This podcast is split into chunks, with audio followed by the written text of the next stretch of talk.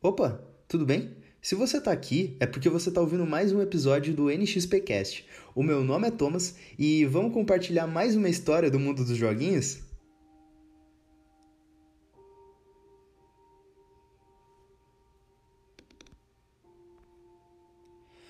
Pois então, meus caros, tudo começou nos 25 anos de Metal Gear. Eu tinha ganho na época um pôster da revista PlayStation e na parte da frente ele tinha uma imagem linda, embora eu não compreendesse muito porque eu nem conhecia aqueles personagens. E atrás dele tinha a ordem cronológica do jogo, sabe? Não a ordem de lançamento, atente-se a esse fato. E bom, aquilo meio que me despertou um, algo muito particular. Porque se você ouviu o primeiro episódio, você sabe que sempre o que me atraiu nos videogames, além da mecânica, eu acho que até é, pesa muito mais do que a mecânica para mim, é a história que um jogo pode me contar e como ele pode fazer isso. E o jeito que tinha tanta coisa ali, é sério, aquele pôster era muito grande e ainda assim ele era lotado de informação. Eram tantos personagens e reviravoltas que, por mais que eu tivesse recebido um grande spoiler na minha cara, eu ainda fiquei muito tentado a experimentar aquele jogo, aquela franquia em si. Então eu acabei optando pela ordem do lançamento, porque a minha, a minha ansiedade não me permitiu esperar pela ordem cronológica. E até então eu nem sabia da existência do Metal Gear Solid 5 The Phantom Pain, que teoricamente seria um dos jogos primeiros da cronologia. Então é, foi até bom eu ter optado desse modo. Então eu fui logo de cara no emulador de Play 1 no notebook da Toshiba. Eu acho que todo mundo aqui que é da minha idade conheceu os grandes clássicos do videogame eh, anteriores ao Play 2 dessa maneira. E cara, se você também conheceu assim, não saiba que não é nenhum demérito, tá bom? Infelizmente, na nossa época era difícil até ter acesso a um Play 1, porque você tinha que comprar jogos em CDs e eles já nem eram mais vendidos. Então, meio que é super normal, cara. Eu sempre fiquei meio mal por isso, motivo besta. Bom, essa divagação toda feita, eu nunca fui tão fã de jogos de espionagem, sabe? Dos que eu tinha conhecido até então, eu só tinha gostado do Blood Money, Hitman no caso. Eu tinha jogado uns 3 Hitmans no Play 2 e eu lembro que o Blood Money foi o único que eu gostei. Porque tudo que eu podia fazer ali, eu podia de fato, sabe? Tudo que eu imaginasse para ficar melhor colocado. E Splinter Cell nunca me atraiu. Agora, em Metal Gear, trilha sonora é incrível, a jogabilidade, a construção de fase daquele jogo já me fez amar ele desde o primeiro instante. Eu era um jogador de Play 3, acostumado com gráficos em alta definição, e em momento algum isso atrapalhou ou talvez sequer diferenciou a minha experiência. Afinal, os singelos e obsoletos gráficos, devido à capacidade técnica extremamente defasada do PlayStation, deram lugar a uma jogabilidade gostosa, uma história instigante, uma trilha sonora em momentos-chave e inimigos que se comportavam de maneira tão engraçada, sabe? Como não esquecer daquele inimigo com diarreia no jogo? Enfim, a sensação que eu tinha com Blood Money é, de que tudo aquilo era possível e só bastava eu pensar, como eu falei um pouco mais cedo, estava mais presente ali no Metal Gear do que nunca. E cara, aquele jogo era de 98. Aquilo, aos meus leigos olhos, era surreal. Eu podia falar para vocês daquela boss fight final memorável, ou do momento que eu notei sobre os inimigos me seguirem, o começo do jogo cinematográfico e cara, aquele começo explodiu a minha cabeça. Sinceramente, se duvidar, o Kojima conseguiu, conseguia passar o Death Stranding no Play 1, igual aquele cara fez com o trailer, sabe? A arte conceitual do jogo era muito bem transmitida para o game, e você via que se ele não implementou tudo, pelo menos 90% do que ele queria coube no Play 1. Ele não se deixou levar por nenhuma limitação do sistema, e qualquer limitação que ele pode ter vindo a ter é capaz de ele ter contornado e feito daquela limitação uma característica do jogo, sabe? É bizarro.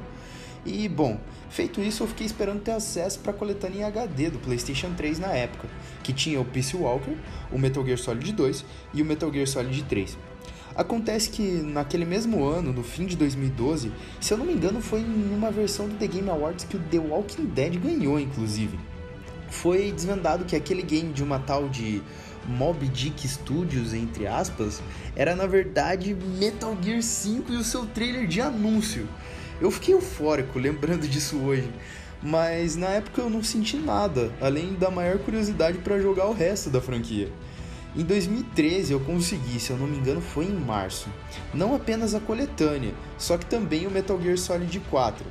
Aliás, eu joguei iniciando pelo 2, aquele que muitos dizem ser horrível, porém foi amor à primeira vista, cara.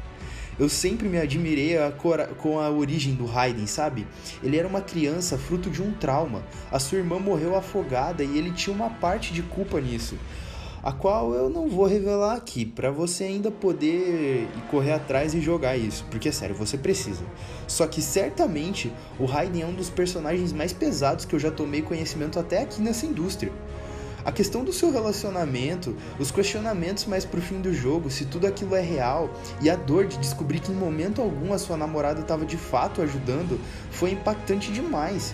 O conceito de fake news, entre aspas, nem estava presente da mesma forma que hoje em dia na sociedade da época, mas é notável como Kojima soube trabalhar bem demais com ele. Depois o 3. É, eu pulei o Peace Walker. E nele eu descobri como uma personagem feminina podia ser verdadeiramente forte nos videogames. A The Boss. Cara, ela foi a prova viva para mim de que o, o Kojima e plot twist são duas coisas sem limites. E bom, tecnicamente o game era lindo, mesmo no Play 3. Tinha mecânicas de um mundo semi-aberto que deixava escancarada a pretensão do Kojima em abordar aquele estilo mais futuramente. Aliás, com o mesmo protagonista, veja só. Aquele sistema de ossos quebrados era impressionante. Na minha visão, a palavra imersão foi mudada ali. Cara, o jogo tinha até elemento de caça. Bom, depois disso, eu fiquei esperando o Metal Gear Solid 5. E o problema foi que ele chegou quando eu tava me distanciando dos videogames. Lembra quando eu falei isso lá no primeiro cast? Então, eu lembrei até do momento em que eu olhei os, as análises do jogo e falei: eu vou jogar assim que eu pegar o meu Play 4 ou Xbox One, porque eu quero jogar a experiência completa da nova geração. É, eu tive que esperar até 18 de dezembro de 2018 bem pouco, né? Quando eu ganhei de presente da minha namorada.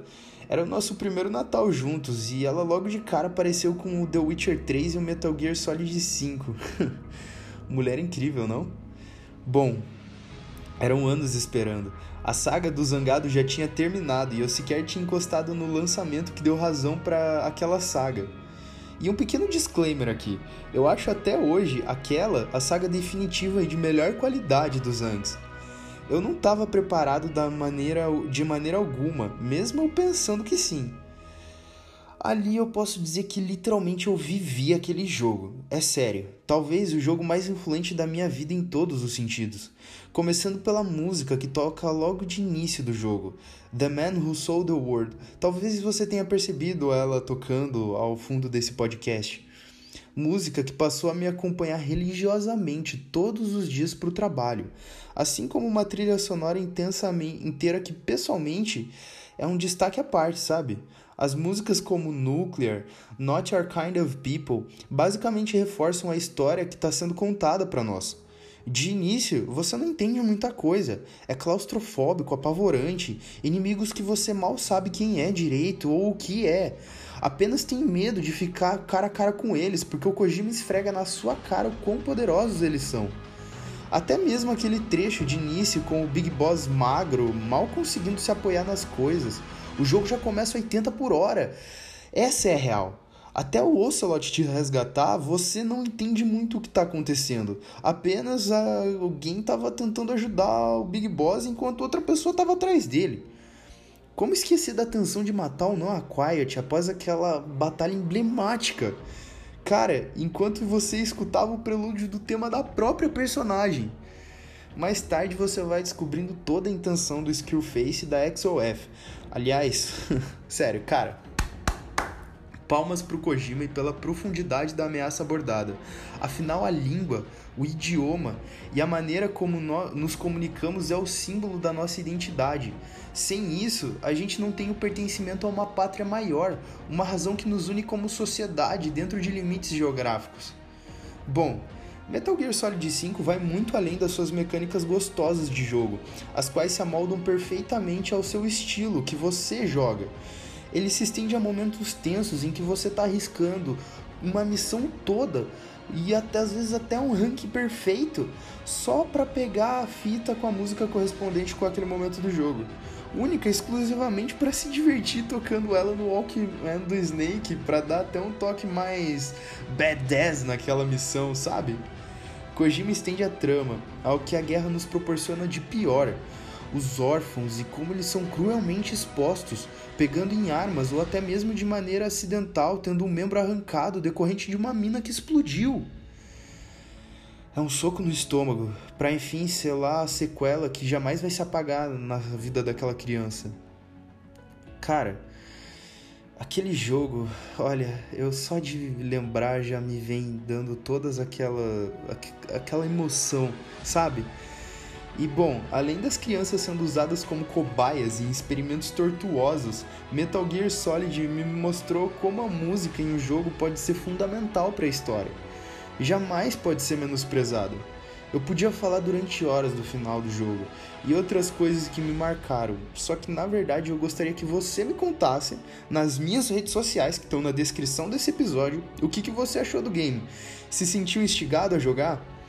Bom, eu confesso que vou lá jogar um pouco no meu Xbox Game Pass novamente, enquanto penso no próximo episódio. Até a próxima, pessoal! Ah, uma pequena referência aqui. Se você resgatar um idoso cadeirante que utiliza fotossíntese para sobreviver, não esqueça, ele também tem direito a comer um hambúrguer de qualidade. Até a próxima, agora é para valer.